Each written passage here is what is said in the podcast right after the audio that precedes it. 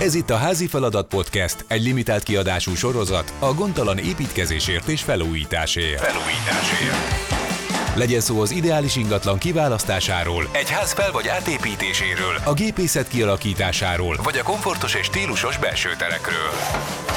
Minden munkafázisnál segítünk, mire érdemes odafigyelni, és milyen hibákat kerülj el mindenképpen. Kerülj el mindenképpen. Mindezt olyan szakemberek segítségével, akiknek tanácsaival súlyos milliókat takaríthatsz meg. Helyezd magad kényelembe, dőj hátra, és kezdődjön az építkezés. A műsor házigazdája Vitvera Gábor, a Dodo alapítója. Sziasztok, és köszöntlek titeket a Házi Feladat Podcast első epizódjában. Ez a Dodo házépítős podcastja, ahol végigmegyünk azon, hogy átolzéig hogyan kell felépíteni és végigvinni egy ingatlan felépítését vagy felújítását. Ebben az epizódban megkezdődik a munka, mégpedig az igényfelméréssel, és megnézzük azokat a lehetőségeket, hogy hogyan fogjuk tudni megtalálni a tökéletes ingatlant a saját igényeinknek.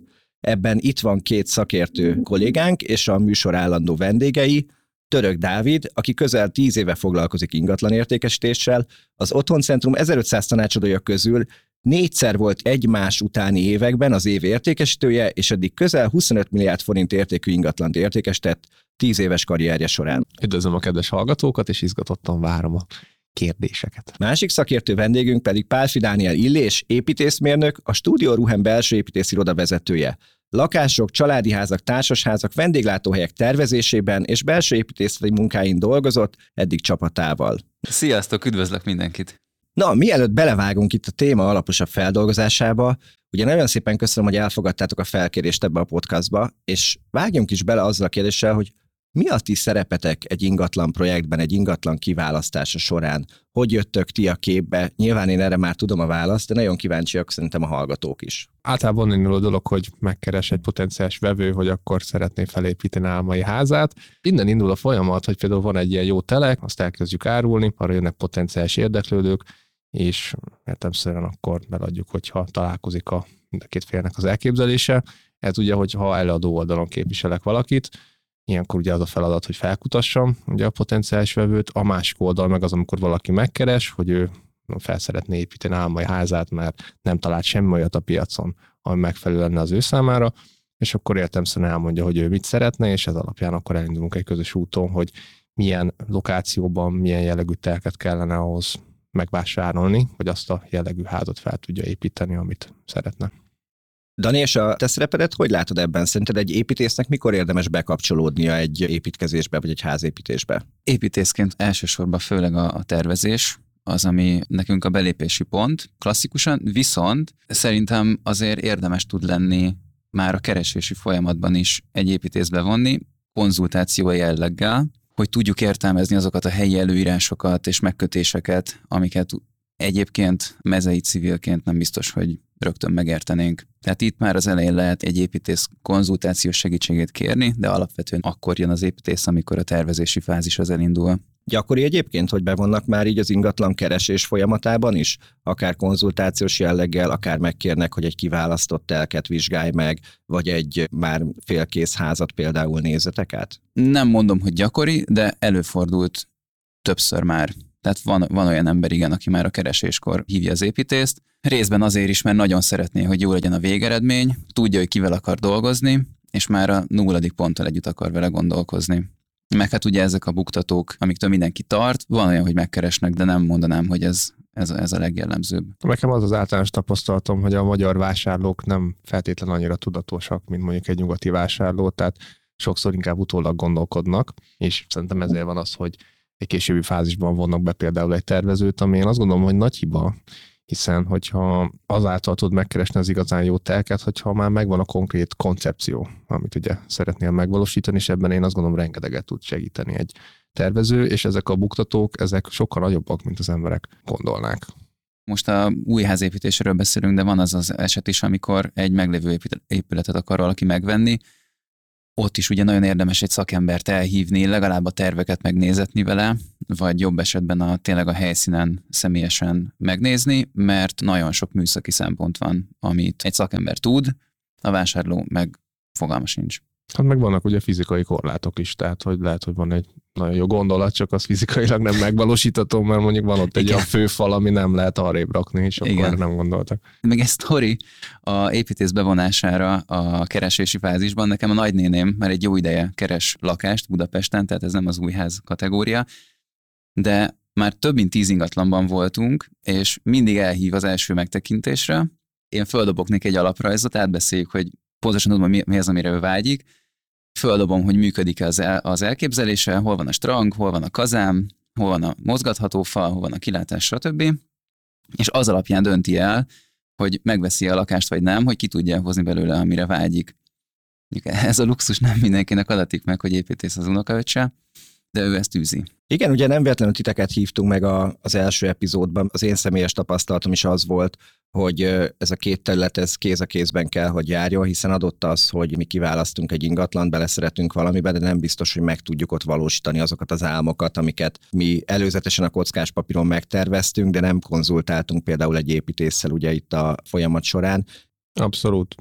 Hogyha adhatok egy tanácsot már így rögtön az elején, Na ne, akkor azt mondanám, hogy az nagyon fontos, hogy az ember leüljön és átgondolja, hogy egyáltalán mit akar, és mondjuk egy kocás papírra, hogy említetted, még húzzon egy vonalat, és azt mondja, hogy mi az, aminek mindenképpen meg kell lenni abban az ingatlanban, és abból nem adok lentebb, semmi esetben sem, és mi az, ami jó lenne, ha, de hogyha nem valósul meg, akkor azért nem történik tragédia.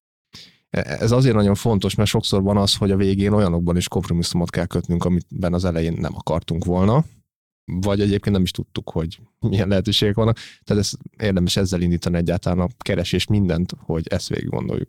létezik egyébként tökéletes ingatlan? Tehát, hogy van olyan, hogy valaki a kockás papírra leírja a, az összes létező igényét, és utána talál egy olyan telket, vagy egy olyan felújítandó házat, ami ezt mindet tudja biztosítani? Szerinted az igények hány százalékában kell kompromisszumot kötni?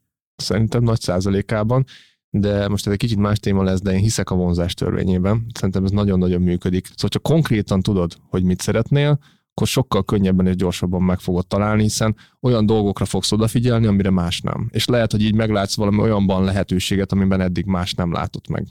Hát illetve szerintem nagyon működik az is, hogyha én veszek egy meglevőséget, akkor egy csomó faktor adott, és így állok hozzá pszichésen. Ha meg én terveztetek egy épületet, akkor ott minden változó, arra nekem ráhatásom van, ezért sokkal könnyebben szerintem úgy tudom érezni, hogy nem tökéletes az, amit kitaláltunk, szemben azzal, hogyha választok kész lakások vagy házak közül, és lehet, hogy nem pontosan akkor az az ablak a nappalin, de tudom, hogy ezt nem én akartam, és nem én konzultáltam le úgy az építéssel, hanem ez ilyen volt, és meg tudom szeretni. Szóval én szerintem pszichésen átvenni egy meglevőséget, és tökéletesnek érezni, kicsit könnyebb, mint minden egyes részletet kitalálni. Nekünk volt egyszer egy megbízónk, egy osztrák csávó, 200 négyzetméteres lakással, az utolsó sarokig minden végig volt rajta tervezve, és egyszerűen nem tudta az illető megtalálni az elégedettséget, és nem volt boldog. Érthető a szempont teljesen. Figyeljetek, nagyon sok minden elhangzott már eddig is, tehát amit én ebből összeraktam, hogy amikor elkezdünk ingatlant keresni, a legfontosabb az az, hogy a saját igényeinket tudjuk konkretizálni, tehát hogy pontosan mi az, amire mi vágyunk, és utána annak megfelelően kezdjünk el akár a környékben gondolkozni, akár az árkategóriában gondolkozni, hogy mik a lehetőségeink, illetve mik az igényeink. És ugye amikor ezt sikerült letisztázni, utána tudunk ténylegesen elkezdeni keresni, ahol pedig már fölmerülnek olyan építészeti szempontok, hogy átépíthető-e az adott ingatlan, akár jogi szempontok, hogy milyen korlátozások vannak érvényben, megvalósítható-e ott az álmunk, illetve hát utána van még egy kérdés, amire majd a műsor végén mindenképp ki kell térjünk, hogy hogy érdemes keresni, hol érdemes keresni, úgyhogy ez várja ma, a mai epizódban a hallgatóinkat. Amikor valaki elkezd ingatlant keresni, az átlag embernek az első dolog, ami felmerül a fejébe, hogy mennyi pénzem van erre, mennyi pénzt tudok mozgósítani, mennyi, nem tudom, fundamentám van, lakáskasszám, milyen hitelre vagyok jogosult, Úgyhogy nyilván az anyagi helyzet felmérése, akkor talán ez az elsődleges. Mit javasoltok, hogy érdemes ennek nekiállni, melyik ponton kezdünk el költségvetést csinálni, meddig ér a takarónk, ezt honnan tudjuk? Hát én azt gondolom, hogy onnan indul az egész, hogy átgondoljuk, hogy miből kívánjuk finanszírozni a vásárlást, meg az építkezést. Tehát ha például el kell hozzáadnunk egy ingatlant, akkor fel kell mérni, hogy ez az ingatlan mennyit ér. Hívunk ki értékbeslőt, vagy ingatlanost, körülnézünk a piacon, hogy mit mennyire árulnak, bár nem érdemes kiindulni ugye a hirdetési árakból, mert azok nagyon félrevezetőek tudnak lenni, de a lényeg az, hogy nagyságrendileg azért legyünk képbe azzal, hogy ha most piacra raknánk azt az adott ingatlant, akkor az mennyit érne, és milyen összegre számíthatunk. Ez az egyik része. Aztán megnézzük azt, hogy mennyi van a bankszámlán, mennyi van, nem tudom, értékpapírban, tehát hogy amit esetleg fel akarunk-e szabadítani, vagy nem. És a másik ilyen nagy része az általában ugye a hitel, illetve esetleg a mostani piacon az elmúlt években érdemes volt, meg reméljük, hogy lesz is, hogy az állami támogatásokat megvizsgálni, hogy mi az, amire esetleg jogosultak vagyunk, milyen feltételekkel, mert az elmúlt években volt egyfajta ilyen mondjuk a torzító hatás, hogy az állami támogatások jóval kedvezőbbek voltak, mint a piaci alapú mondjuk hitel, és azért az, az nem mindegy mondjuk egy havi törlesztőbe, hogy két és fél százalékon kapja az ember, vagy hat százalékon. Tehát ez, ez elég jelentős különbség. Szóval egyébként én azt látom, hogy addig eljutnak az emberek, hogy mondjuk a saját pénzüket, meg esetleg még az ingatlant felmérjék, de addig már nem, hogy elmenjenek egy hitelszakértőhöz konzultálni, és mondjuk megnézzenek egy hitelkéremet, hogy nagyjából mennyire lesznek ők jogosultak a fizetésük alapján. Ez általában akkor szoktak eljutni erre a pontra, amikor már megvan a konkrét ingatlan, ami azért kellemetlen, mert akkor lehet, hogy a tervező is, meg a ingatlanos is fölöslegesen dolgozott, addig a pontig meg kiderül, hogy fele annyira lesz majd jogosult, mint amire gondolt. Tehát, hogy itt nem gondolni kell valami, hanem fel kell konkrétan mérni. És akkor az, hogy mennyi pénzre van szükséged, amit fel kell venned hitelbe, meg össze kell szedned állampapírból. Három dolog ide. Az egyik az az, hogy szerintem úgy lehet jól megbecsülni, hogy keresel egy benchmarkot, egy ismerősöd, egy kivitelező, esetleg egy tervező, akinek volt dolga olyan házzal, amilyet te szeretnél, négyzetméter ára mennyi volt a felépítésének, nagyjából te tudod, hogy mekkorát szeretnél, és akkor lesz egy tólig összeged, ez az egyik. Szerintem nagyon fontos, hogy ne akarja az ember forintra pontosan belülni a költséget, mert biztos, hogy nem fog kijönni, legyen benne ráhagyás. Felújításoknál szerintem egy 20% ráhagyást, akármennyire is rosszul hangzik, de muszáj ráhagyni, mert kiesnek a csontvázak a szekrényekből. Új házépítésénél meg lehet, hogy ez még több kell, hogy legyen 30%-kal is érdemes ráhagyni. Ez a második. És ez inkább egy ingatlanos téma, de nagyon-nagyon nem szabad elfeledkezni arról, hogy van a visszaeres vagyonszerzési illeték, új ingatlan vásárlásnál, ami 4 százalék, és hogyha mondjuk egy 100 milliós felkerülésről beszélünk, akkor az, az nem mindegy. És én, én azt látom, többször is találkoztam ezzel, hogy ezzel egyszerűen nem kalkulálnak az emberek, hogy ezt az államnak még be kell fizetni. Azért is nagyon fontos ugye a tervezőben vonáson, mert ő lehet, hogy felhívja a figyelmet olyan dolgokra, amik lehet, hogy azt gondoljuk, hogy arra nagy szükségünk van, de mondjuk olyan költséggel járna, ami nem biztos, hogy megengedhetünk magunknak. Például nagyon jó pufa dolog egy hatalmas nagy nyilászárót berakni egy házba, de amikor valaki megtudja, hogy ez több millió forint egy darab ilyen nyilászáró, akkor lehet azt mondani, hogy a végén egy olyan költségvetés kell erre összerakni, ami nem fog beleférni. És akkor újra kell gondolni azt, hogy akkor ezt tényleg szeretném, és akkor hozok áldozatot, hogy többe fog kerülni, vagy megbékélek azzal, hogy elég lesz egy kisebb nyilászáró is, mert hogy a büdzsémbe ez fog majd beleférni. Tehát a következő lépés az, miután megvannak a tervek, hogy a büdzsét ugye összerakni, tehát felmérni az anyagi helyzetünket, hogy el kell-e hozzá még valamit adnunk, kölcsön kell-e kérnünk, kell-e bankhitel hozzá, hogyha igen, akkor elmenni ugye egy hitelszűrésre, hogy akkor milyen összegre leszünk majd jogosultak.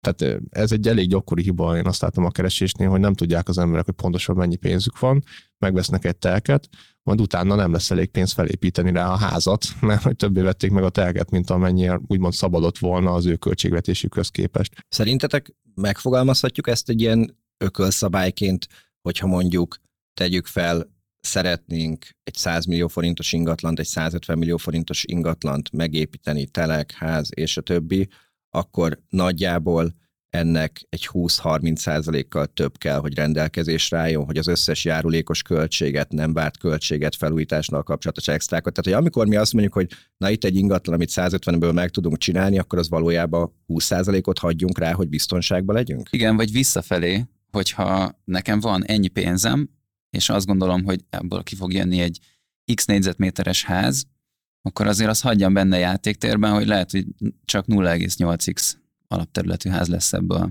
Igen, én ezzel abszolút egyetértek, amit mondtál, viszont ezt mégsem teszik meg az emberek. Tehát úgy vannak vele a legtöbben, én legalábbis ezt látom, hogy majd hogy egy ház felépítése mondjuk kb. egy év, hogy majd abban az egy évben is még fogok pénzt keresni, és akkor azt majd beleforgatom, és akkor az jó lesz. Igen, csak mondjuk például pont, ami az elmúlt egy évben történt, hát kíváncsi leszek, hogy hány befejezetlen ház lesz, ugyanis annyira elszálltak ugye az alapanyagárak, meg az építési költség, hogy amikor elindította valaki a projektet, ahhoz képest szerintem most nem 20 vagy 30, hanem 50 százalékkal többe fog kerülni, ami egy nem várt dolog volt, ez igaz, de nagyon sokan szerintem felelőtlen is vágnak bele ebbe az egész folyamatba. Igen, hát főleg, ha ilyen fekete hattyú jelenség van, mint ez, akkor mindenképpen, de egyébként is, mert biztos, hogy meg fog csúszni az építkezés egy kicsit, le fog robbanni a betonkeverőkocsi, nem fog odaérni, el fog tűnni a villanyszerelő, nem olyan gyorsan fogják átutalni a hitelt. Volt olyan barátom, aki nyáron igényelte a hitelt, és nyáron a bankok nem olyan fordulatszámon üzemelnek, és nem annyi volt az átfutási idő, és az mind költség, költség, költség, és ezzel senki nem hajlandó számolni, mindenki kiszámolja a legideálisabb forgatókönyvet, és akkor azt veszi alapnak. Ha már felmerült itt a hitel, miből vesznek ingatlant ma a magyarok? Tehát nyilván a készpénz és a, a hitelen kívül milyen lehetőségek, akár támogatások, akár más jellegű konstrukciók érhetőek el, milyen forrásokat lehet bevonni egy ingatlan vásárlásra ma? Tapasztalatom az, hogy ugye statisztikailag minden második vásárlás hitelből is történik, tehát azért a hitelezés az egy nagyon fontos része az ingatlanpiacnak. A másik nagy része az, hogy eladnak egy ingatlan, például örököltek, eladják, és akkor azt visszaforgatják valamilyen formában az ingatlanpiacra. Tehát alapvetően ez a két fő része. És hogyha az állami támogatásokat nézzük, akkor most el voltak kényeztetve szerintem itt a magyarok. Pénzügyi lehetőségeken és kérdéseken túl milyen egyéb szempontok vannak, amik felmerülnek? Nyilván most a triviálisak, hogy merre fele van a munkahelyed, vagy hogy egy teljesen más, hogyha egy egyedülálló vagy, mint hogyha egy hadgyerekes család például, te, ugye változnak az igények. Miket érdemes még figyelembe venni, amikor, amikor az igényeinket próbáljuk leírni erre a már emlegetett kockás papírra? Hát az, hogy milyen jellegű életet érünk, azt szerintem fontos, hány gyereket tervezünk, tehát azért általában házat azt nem egy-két évre építünk, hanem általában évtizedekre, hogy érdemes előre gondolkodni, meg hát most ugye felvetődött egy olyan új szempont, tehát ezek szerintem folyamatosan változnak, hogy ugye a Covid miatt kialakult egy olyan helyzet, hogy sokkal többen most már otthonról, vagy otthonról is dolgoznak, tehát például van egy új ilyen igény, hogy egy külön teret létrehozzunk, ahonnan tudunk dolgozni. Ezért szem mit jelent, hogy mondjuk 10 négyzetméterrel nagyobb ingatlant kell építeni, meg kell az az egy plusz szoba, akkor már egybe ugye a költségeket megdobja. Úgyhogy ezt kell végig gondolni szerintem, hogy hogyan élünk, mi a fontos a számunkra, tehát hogy kell-e a nagykert, vagy nem. Van egy kerítésen belüli rész, hogy milyen lehetőségeink vannak, illetve van egy kerítésen kívüli. Tehát mit csinálunk a kerítésen belül, ott mire kell figyelni a hatóság, engedély és a többi szempontból? Minden környéknek elérhető az interneten nyilvánosan a helyi építési szabályzata, más néven HÉSZ, vannak kerületi építési szabályzatok is ezek a készek, illetve vannak településképi arculati kézikönyvek, ezek mindig fönt vannak az adott területnek a hivatalos honlapján, ezeket le lehet tölteni.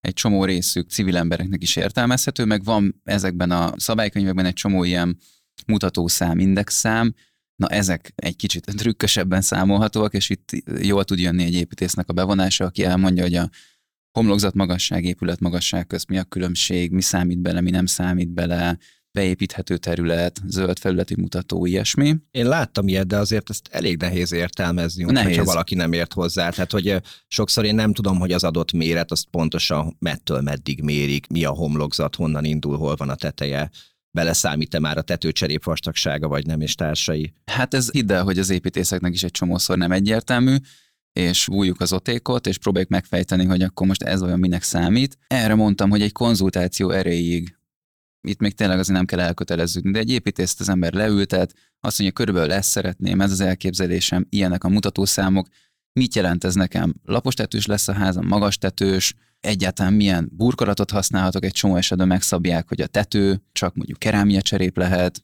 milyen anyagot használhatok, miért nem. Egy csomó településen, főleg ugye az ilyen régebbi arculatot megőrző településeken a lapos tetőt kizárják. Tehát, hogy jó, jó ezzel így, így kicsit képbe kerülni egyáltalán, mi, mi az, amit csinálhatok. És ez, és ez nem kell kimennem a helyszínre, tehát ezt, ezt online előzetesen meg tudom Persze. nézni, ez nem arról szól, hogy oda megyek és megnézem, hogy van-e másik kockaház, vagy mindegyik egy klasszikusabb stílusban épült, hanem gyakorlatilag nem. ez elérem online. Így van, fölmegyek az adott településnek a weblapjára, le kell szedni ezt a szabályozási kézikönyvet, vagy ahhoz mellékelve, vagy mellette valahol közel a honlapon fogok találni egy térképet helyrajzi számokkal, és akkor általában ezekben a kézikönyvekben föl van kódozva az adott településnek a területei, és akkor én le tudom csekkolni a térképen, hogy az én házam melyik területhez tartozik, LK346 kódú terület, és akkor arra vonatkozó előírások, tak, tak, tak, tak, tak, tak, ezek. És akkor én nagyjából képbe tudok kerülni azzal, hogy mi az, amit csinálhatok. És lehet, hogy ki fog derülni, hogy igen, Balatonon 3% a beépíthetőségi arányszám, és hogy oda az én házam se lesz megépíthető vagy másik házat kell akkor akarnom. Mik lehetnek még olyan szempontok, amiket érdemes megnézni? Az lehet még esetleg szempont, hogy esélyesen építhetnek-e körém, ez egy csomó mindenkit zavarni szokott, belelóghatnak-e a kilátásomba, milyen a teleknek a tájolása, tehát hogy elhelyezek ott egy épületet, akkor kedvező lesz a benapozásom, vagy nem. Nekem ilyenek jutnak most eszembe. Hát illetve a lokációt kell szerintem jól tudni belőni, főleg mondjuk amikor Budapestről akar az ember agglomerációba költözni, sokszor tapasztalom, hogy nem is ismerik igazából az agglomerációt. De én azt szoktam javasolni az ügyfelémnek, hogy mielőtt konkrétan elkezdenek például nézni bármit is, menjenek el az adott területre hétvégén, hogy sétálgassanak, beszélgessenek el, egy kicsit szívják magukba azt az életérzést, amit majd akkor fognak kapni, amikor már ott laknak. Már azért már tapasztaltam nem egyszer-kétszer, hogy megvásároltak valamit, és akkor kiderült, hogy mondjuk nem tudom, egy óra a városba való bejutás, ami hát nem fog beleférni, és akkor hát gyorsan újra el kellett adni, meg újra venni, tehát ezeket érdemes előre felmérni, mielőtt egyáltalán az egész keresés folyamatba belekezdenénk. Ezért mondom azt, hogyha tudjuk, hogy utána, hogy mi a cél, akkor könnyebb lesz megtalálni, hiszen ha már körüljártuk, megnéztük, és kiválasztottuk, hogy na, akkor ez a két település, akkor sokkal könnyebb dolgunk lesz, még amíg a fél agglomerációt és nem tudom, 28 város szeretnénk nézegetni. Világos, tehát akkor az infrastruktúra például, akár egy közösségi közlekedés mi érhető el, bevásárlási lehetőségek, ezekhez mind oda kell menni, és egész egyszerűen a környéket meg kell ismerjünk, hogy, hogy tudatosan és felelősségteljesen tudjunk választani.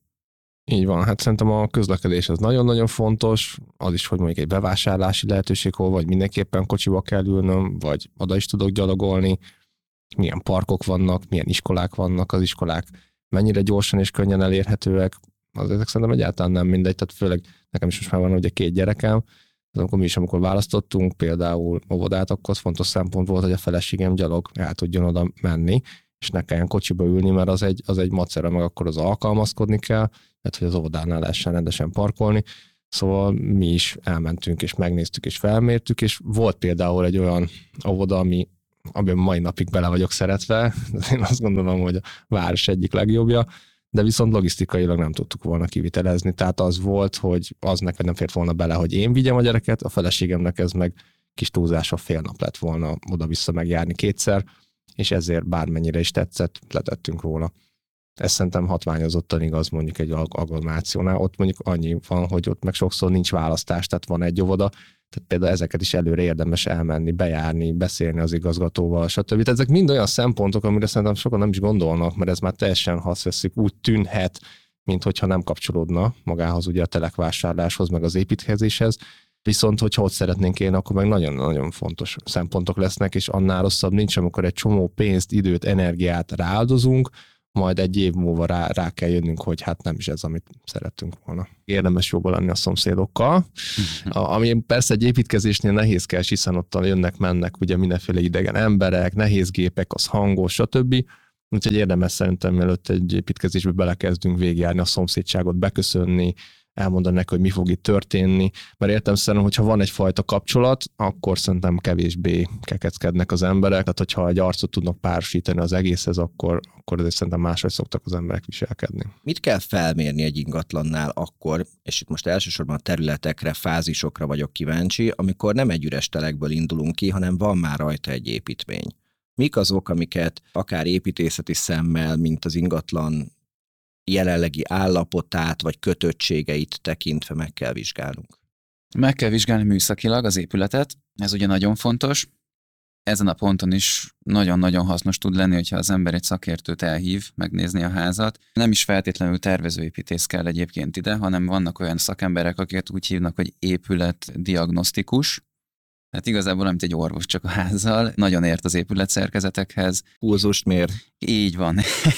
Képben van a páratartalommal, gombásodással, vizesedéssel, tartószerkezeti ügyekkel, repedésekkel, Például egy csomó esetben a repedések természetes részei az épületnek, és nem jelentenek gondot, de az emberek félnek tőlük, más esetben a repedések függően a méretétől, irányultságától, jellegétől előrejelezhetnek egy statikai problémát. Nagyon fontos képben lenni az épület anyagaival, hogy miből készült. Ez amikor ilyen fúrnak és rétegrendet néznek? Erre gondolsz? Így van, ez is létezik, illetve általában elérhető szokott lenni az, a háznak a régi tervei, és akkor abból megtudható, hogy például az alapozás kőből van-e még, vagy betonból készült, vagy esetleg nincs egyáltalán, és akkor ez hatással lehet arra, hogy a falak azok vizesednek-e. Például volt egyszer egy kicsi ház, amit meglevőségként vettünk át, és onnan terveztük meg, hogy újra használatba vegyék, és ott még abban az időben, amikor az készült, nem használtak vízszigetelést az alapozásnál. És emiatt ugye a földnek a nedvesség tartalmát szívta magába, és a falak azok folyamatos nedvességben voltak, és akkor ezzel tudni kell az embernek számolni,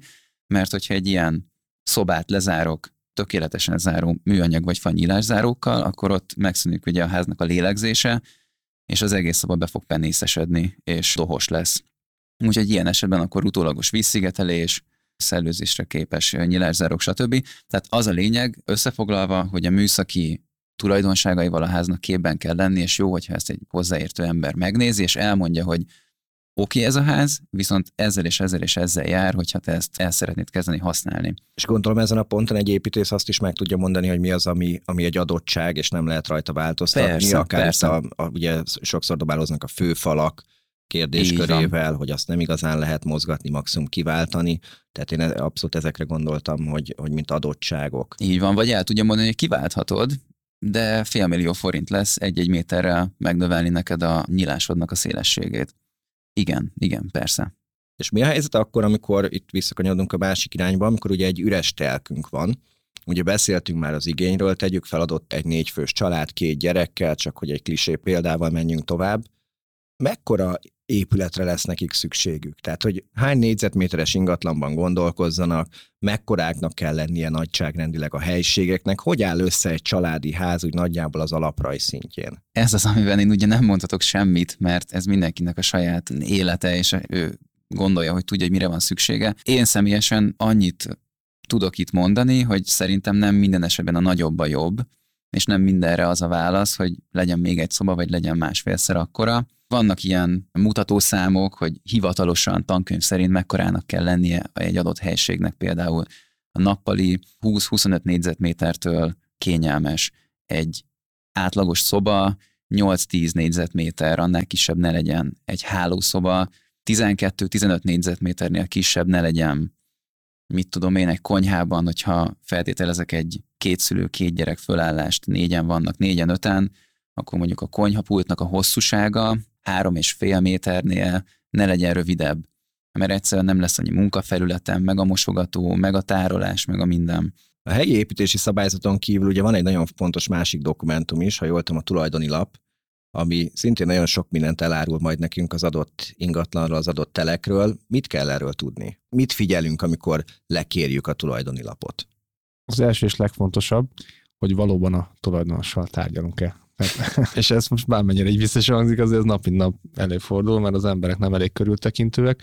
Például egyébként az is jó egy ingatlan közvetítő, mert nekünk kötelességünk ezt ugye megnézni, tehát mi kvázi garantáljuk, hogy itt tényleg azok a felek fognak megállapodni, akik jogilag is ezt megtehetik. Szóval ez miatt ezt mindenképp megnézném. A másik meg az, hogy ugye nem mindegy például hány tulajdonos van. Most például van egy ingatlan, aminek négy tulajdonosa van, abból csak egy, teljesen mindegy, hogy milyen tulajdoni hányada van, azt mondja, hogy ő mégse szeretné eladni, akkor nem lehet eladni az ingatlan. Tehát, hogy egy hajóban kell tudni elvezni annak az oldalnak, akkor van értelme belemenni az egész történetbe. Aztán ugye a másik része, vagy hát mondjuk ugye használt ingatlanról, hogyha beszélünk, akkor mekkora ugye a, a méret. Elő szoktak fordulni, hogy a valóságban kisebb vagy nagyobb, de azért az irányadó az, az mindig a tulajdoni nap, ugye a bank is ezt fogja nézni például egy hitelnél, illetve az, hogy milyen terhek, kötelezettségek jogok vannak az ingatlanon. Van-e bejegyezve, nem tudom, valami szolgalmi jog, vagy, vagy valamilyen teher, vagy valamilyen bírság, amit már áterheltek az ingatlanra, esetleg közös költségtartozás a ház felé. Ezek, hogy ezektől nem kell megijedni, azért sokan meg szoktak ijedni, hogy jaj, úristen, van hitel az ingatlanon.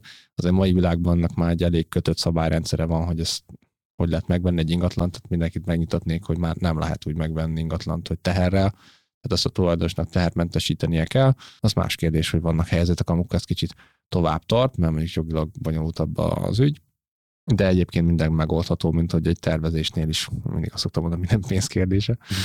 Itt meg egy jó ügyvéd azért sok mindent meg tud oldani. Legfeljebb nem tudjuk csak úgy megvenni, hiába van készpénzünk, lehet, hogy a termentesítés ez a tulajdonosnak kell két-három hónap. Illetve tulajdoni lap nagyon hasznos tud lenni akkor, hogy a ingatlannak az alapterületét leellenőrizzük, csomó esetben a hirdetésben, az építészterveken és a tulajdoni lapokon más számok állnak. És Úgy melyik az igazság? Tulajdoni lapra lehet ilyenkor támaszkodni. Szokott félreértés lenni abból, hogy a terasz az beleszámít, nem számít bele fél négyzetméterrel, tehát hogy fele arányban számít bele, de lényeg a lényeg, hogy a tulajdoni lap az a hivatalos adat, és akkor ez alapján össze lehet hasonlítani a méreteket, és akkor még egy fontos szempont, ami így kapcsolódik az előző témákhoz is, hogy ne felejtsük el azt se, hogy egy épületnek van bruttó és nettó alapterülete. Dani, szerintem ez tök jó lenne a hallgatóknak így egyszer mindenkorra rendbe rakni, hogy egészen pontosan mit látok a tulajdoni lapon négyzetméterbe, abban mi számít bele, mit látok pontosan, és melyiket fogom kifizetni, amikor valaki azt mondja, hogy egy milliós négyzetméter áron lehet megvenni ezt a házat. Bruttó négyzetméter, ugye a nagyobb, ami többet foglal magában, az effektíve az a méret, ami a háznak a külső kerületén megmért terület, amit a telekből ő elfoglal. Nettó alapterület, az ennél kisebb szám, ugye, az az a terület, amit én effektíve valójában használni tudok majd, és ugye a különbséget a kettő között az épületnek a szerkezeti elemei adják, egyszerűen szóval a falak. És hogy meglepő egyébként, de 20%-os eltérés van a kettő között. 20%? 20%-kal nagyobb a bruttó alapterület a nettónál, olyan esetben, hogyha beszélünk egy klasszikus, ilyen kerámia falazó blokkból épült házról. Hát ugye van egy csomó különböző szerkezetű épület, volt itt szó a könnyű szerkezetről, és Németországban ez egyre divatosabb például, meg konténerház, meg minden. Magyarországon általában ház számba olyan épületeket vesznek, amik lyukacsos téglából készültek. Ennyi, és le van hőszigetelve. Na most ez ugye 38 cm vastag, plusz a hőszigetelés 15, már 50 cm fölött vagyunk, vastag egyszerűen. És akkor van két oldalt fala, plusz középen a válaszfalak, és ez mind-mind-mind ugye csökkenti a, a akkor a hasznos területnek hívjuk a nettót, ha jól értem. Így van, igen, igen. És mi a helyzet, hogyha emelet van? Mert ugye mondtad, hogy a bruttó az magából a telekből kivágott részt jelenti, mondjuk tegyük fel egy 500 négyzetméteres telken van egy 100 négyzetméteres rész, amit elfoglal a ház. Mi történik, amikor van még egy szintünk, akkor a bruttó duplázódik? Nem feltétlenül. Amikor egy plusz szinten van, akkor nyilván a hasznos alapterület az sokkal nagyobb lesz, mint a bruttó alapterület. A bruttó alapterületet akkor használom ugye, amikor volt szó ezekről a szabályozási indexekről, okay. és van nekem a beépíthetőség mértéke. És ott nekem ki fog jönni egy négyzetméter, hogy mekkora házat helyezhetek el a telekre. Ez a bruttó alapterület, mert ugye ott azt nézem, hogy mennyi területet veszek el a telkemtől. Ez amikor azt látom, hogy 30% beépíthetőség, belterületi telek, kertvárosi övezet és társai. Így van, így van, és akkor a telek 1500 négyzetméter, akkor annak a 30%-a az annyi, amennyi. Annyit még azért hozzátennék, hogy mondjuk kérdezted, hogy miért is veszem meg, vagy hát, hogy mit veszek meg egy millió per négyzetméterért. Nem a négyzetmétert veszük meg, hanem az életérzést.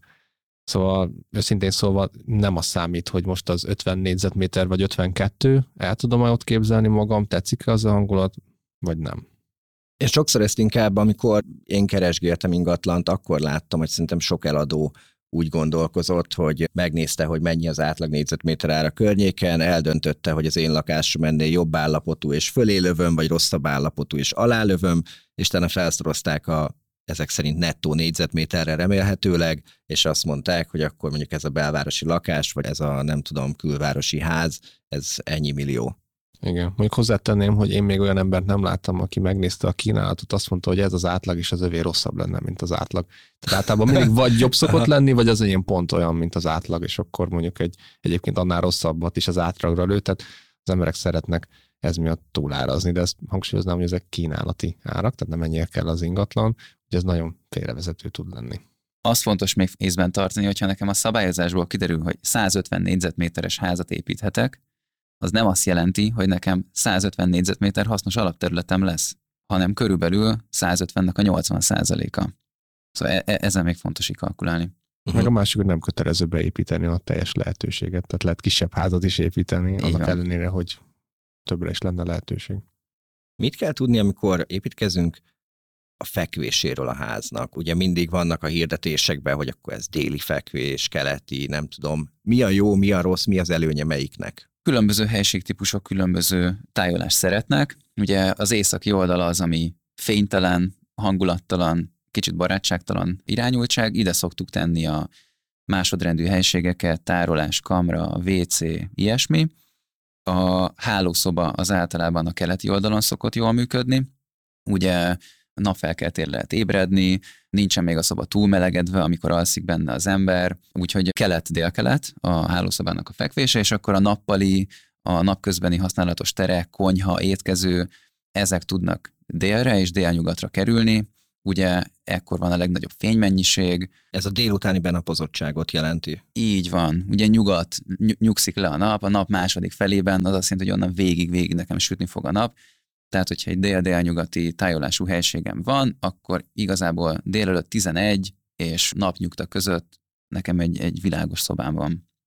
Bár én szerintem ezek is változnak, most már egyre inkább szeretik a északi tájolású hálószobákat is, mert ugye az hűvösebb. Most ugye egyre melegebbek általában ugye a nyarak, vagy most már lassan nincs is tél, szóval ebből kifolyólag annak is megvannak a maga előnyei, én azt gondolom. Meg a másik az, hogy lehet, hogy valami jó tájolású, de hogyha mondjuk ott van a nappalink előtt egy nagy fa, ami letakarja, akkor hiába déli tájolású nem fog bejönni a napfény, tehát hogy azért terepviszonyokat se árt szerintem megvizsgálni, amikor az adottságokat nézzük. Szerintem nagyon jól körbejártuk azt, hogy milyen igényeink vannak, illetve amikor elkezdünk keresgélni majd, akkor mire érdemes így az adott környék kapcsán, vagy akár a szabályozás kapcsán figyelni. Térjünk rá egy kicsit arra, hogy és akkor hol fogom megtalálni a jó vételeket, és ez alatt vagy azt értem, hogy valamilyen különlegeset, amihez az átlagember még nem is láthatta és nem férhetett hozzá, vagy valami olyan jó árat, vagy jó akár befektetés lehetőséget hol találok meg, ami túlmutat azon, hogy a klasszikus, mindenki által ismert ingatlan.com-on meg leszűröm egy adott környékre a szabad telkeket, vagy az eladóházakat. Milyen trükkök vannak ezen túl, hogy én egy jó dealhez jussak? Hozzáteszem, hogy én vidéken nagyon jól megy a jófogás is, mint ilyen keresőfelület, vidékiek szeretik használni. Szóval nem csak a komot élmes nézni. Hozzáteszem, hogy a Facebook nagyon jön fel, tehát ha statisztikailag nézzük, akkor ilyen parabolikusan ível felfele a Facebookon meghirdetett ingatlanoknak a száma, úgyhogy a Facebook erősen most már elkezd lassan konkurálni itt a a kommal. Sokan szoktak azzal jönni hozzám, hogy hát ők a komot már, vagy szóval ezeket a hirdetési felületeket már kívülről betéve tudják és már mondják is, hogy nekik az az érzésük, hogy ide már csak azt kerül fel, amit már nem úgy nem tudott eladni a tulajdonos. Ez így van egyébként? Nem teljesen, nem teljesen. Azért hozzátenném, hogy viszont ha valami tényleg jó, arra viszont rohamozzák az ember. Tehát, hogy itt akkor simán licit helyzetek tudnak kialakulni, abban nem mindenki szeret részt venni, de hát, hogyha nincs más lehetőség, tehát igazából azt kell felmérni, hogy mennyi időt szállunk erre az egészre. Tehát bármilyen furán fog hangzani, szerintem a hagyományos módszerek azok még mindig nagyon-nagyon jól működnek, tehát egyik ismerősöm úgy vett például Velencén, hogy ugye kinézték azt, hogy hol szeretnének, miért szeretnének, és elkezdtek bekopogni a házakba, és érdeklődni, hogy van eladó, hol van eladó, kinéztek olyan házakat, amik ilyen lerozzantak voltak, és akkor a postaládába bedobtak levelet, ilyen szívhez szóló levelet, hogy ők itt szeretnének lakni, és itt képzelik el a jövőjüket, és stb. És ha hiszitek, ha nem, mégis így sikerült ingatlan szerezni egy ilyen levél alapján. Szóval én azt gondolom, hogy ha az ember tesz bele időt, energiát, az én az meg fog térülni. És Te, így le... hogy állnál neki? Tehát, hogy mondjuk tegyük fel, megvan a költségvetésed, kinézted magadnak, a, nem tudom, merre szeretnél lakni, de tegyük fel a, a budai családi házat, hogy állnál neki megtalálni a saját otthonodat, a saját ideális ingatlanodat. Hol kezdenél el keresni? Nyilván a kollégákat megcsörgetett, hogy tudnak-e valamit, de valami olyan trükkökre vagyok kíváncsi, ami az átlag embernek elérhető kb. le tudnám szűkíteni mondjuk egy tíz utcára maximum, hogy hol van olyan adottságú telek, ahol azt meg lehet valósítani, amit én szeretnék, úgyhogy ilyen szempontból könnyű dolgom lenne, mert ezen a tíz utcán kellene végigmennem, becsöngetni mindenhova, beszélgetni emberekkel, nagyjából két naponta oda kijárni, és én azt gondolom, hogy előbb-utóbb lenne valami, mert egyszerűen, hogyha megismerkedsz másokkal, kvázi ismerős leszel, akkor szerintem az emberek nagyon segítőkészek, hogyha normálisan állunk másokhoz, akkor ők is így fognak hozzánk, és akkor nekünk fognak először szólni, hogyha hallanak valamit. Ez egyik része, a másik része meg szerintem érdemes egy jó értékesítőt keresni, mert sokszor azért egy értékesítőhöz hamarabb eljutnak az infók. Tehát ugyanezt a fajta munkát ugye mi is megcsináljuk, kvázi a potenciális vevő helyett, csak mi már ezt lehet, hogy évek óta építgetjük azt a kapcsolatrendszert, és mi pontosan tudjuk, hogy esetleg ki az, aki gondolkodik eladásba, ki az, akinek van olyan összeg, amiért hajlandó lenne eladni, és ezek nincsenek meghirdetve, mert nem is feltétlenül akarják eladni őket. Tehát ezeket a kapcsolatrendszereket fölmelegítve simán, simán lehet én azt gondolom, hogy hozzájutni. Nem mindig egyszerű, hát minél speciálisabb egy igény, annál nehezebb értelmszerűen lehet szerezni. Nagyon érdekes egyébként hallgatni, hogy itt vagyunk 2022-ben a digitalizáció óriási feltörekvésbe van, és hogy mégis azt mondja egy ingatlan szakértő, hogy valójában az üzletek azok továbbra is emberek között köttetnek, és ezért az a fajta kapcsolatrendszer, az a fajta személyes megismerkedés, hogy tudd a környéket, ismerd az ott lakókat, hogy téged hívjanak fel, amikor van egy jó lehetőség, ez azt mondod, hogy megkerülhetetlen ahhoz, hiszen a digitális fületeket mindenki eléri az országból, és mindenki ugyanúgy három kattintással ugyanazokat a hirdetéseket látja, viszont hogyha valaki hajlandó beletenni azt az extra munkát, azt az extra időt, akkor így lehet talán olyan lehetőségeket kifogni, amik nem érhetők el a széles célközönségeknek. Hát meg ott nincs konkurencia azért, ezt se felejtjük el, hogy olyan pörgős piacon, ami most vagyunk, azért nem mindegy, hogy három másik emberrel kell versenyeznünk azért az ingatlan vagy csak mi tudunk róla, és akkor megpróbálunk megegyezni, és vevői szempontból kvázi olcsóbban hozzá tudunk jutni. Mert nem biztos, hogy az eladó teljesen képbe van az árral kapcsolatban.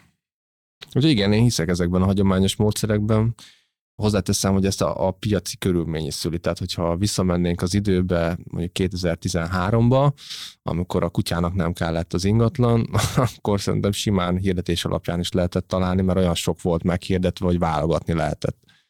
Tehát ezt a fajta helyzetet, hogy nekünk kell utána menni, ez azt szülte, hogy nagyon alacsony a kínálat a jelenlegi piacon.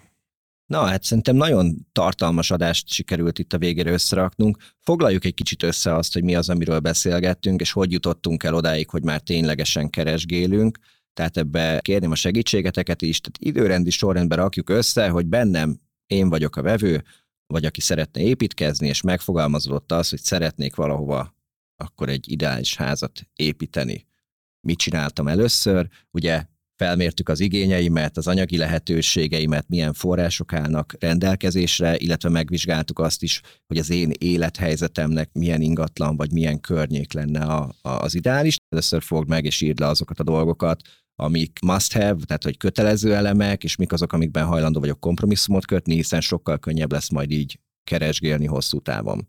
Ezután én azt gondolom, hogy az jön, hogy ugye a lokációkat megvizsgálni, amit ugye érintettünk, hogy elmenni az adott területre körbenézni, felmérni, és amikor ez is megvan konkrétan, akkor utána elkezdeni nézni, bevonni egy tervezőt. A másik meg az, hogy szerintem amikor az ember belevág egy ekkora feladatba, mert azért ez, ez egy feladat. Tehát ez egy házi feladat. Hát azért ez egy, ez egy év legalább, mire ugye a készház meg lesz, ezért szerintem nagyon fontos az, hogy az ember megtalálja megfelelő partnereket ehhez, például egy jó tervezőt, akivel együtt szeretne dolgozni. Én a tervezőket már azon a ponton nem is az, hogy megversenyeztetném, de kiválasztanám, még mielőtt belekezdek bármibe, mert hogy van-e egyáltalán olyan megbízható partner, akivel végig tudok menni ezen az úton telken belüli adottságok, telken kívüli adottságok, mindenféle szabályozási, tulajdoni lappal kapcsolatos kérdéseket ugye megvizsgáltunk, és akkor a végén elkezdtünk keresgélni, aminek ahogy én leszűrtem, az lett a megfejtése, hogy online mindenki le, ugyanazokat az ajánlatokat látja, de egy kis utánajárással plusz munkával, már a kiválasztott környéket eldöntve és ismerve, nagyon-nagyon sok olyan lehetőséghez juthatunk, aminél nem alakul ki verseny, nem alakul ki licit, és ezáltal egy talán a vevő szempontjából korrektebb, vagy legalábbis jobb üzletet lehet kötni. Nagyon szépen köszönöm, hogy részt vettetek ebben az adásban. Ugye, ami a jó hírünk, hogy a dodo.hu per házi kötőjel feladat oldalon fönt lesznek ezek az adások, illetve az összes népszerű podcast oldalon, Apple Podcaston, Spotify-on is meghallgatható lesz, úgyhogy hallgassátok, iratkozzatok föl ezekre, és minden epizódhoz fogunk csinálni az itt elhangzottakból egy checklistát, vagyis azok a sarokpontok, azok a kulcs gondolatok és tippek, amik ebben az epizódban elhangzottak, ezek egy elérhető, letölthető módon ott lesznek minden hallgatónknak, ezeket javasoljuk, hogy majd mindenképp töltsétek le, illetve akár nyomtassátok ki magatoknak, és akkor ezt, amikor oda juttok, hogy elindul ez a keresés, akkor vegyétek elő. Ezt a további epizódokhoz is meg fogjuk csinálni, ilyen módon, mire itt a várhatóan a 11-12. epizódra fölépül teljesen a házunk, egy teljes, több száz pontból álló checklistát kapsz, hogy mire kell készülned, mire kell odafigyelned, úgyhogy ezt nem győzöm hangsúlyozni, ez egy nagyon-nagyon hasznos bónusza lesz ennek a podcastnak. És hát köszönöm szépen a hallgatóknak, hogy velünk tartottatok, remélem, hogy jól éreztétek magatokat, és sok hasznos tippet, trükköt tudtunk átadni nektek, illetve köszönöm műsorvezető társaimnak, Daninak és Dávidnak is, hogy rászánták az időt erre az epizódra, és hogy ilyen hasznos tippekkel készültek. Köszönöm szépen a meghívást. Köszönjük szépen! Ez volt a házi feladat, a Dodó podcastja a házépítésről. Ne hagyd ki a többi epizódot sem, kövess be a műsort. További hasznos tartalmakért pedig látogass el a dodo.hu per házi kötőjel feladaoldalra, vagy keresd a Dodó Magyarországot a Facebookon és más közösségi felületeken.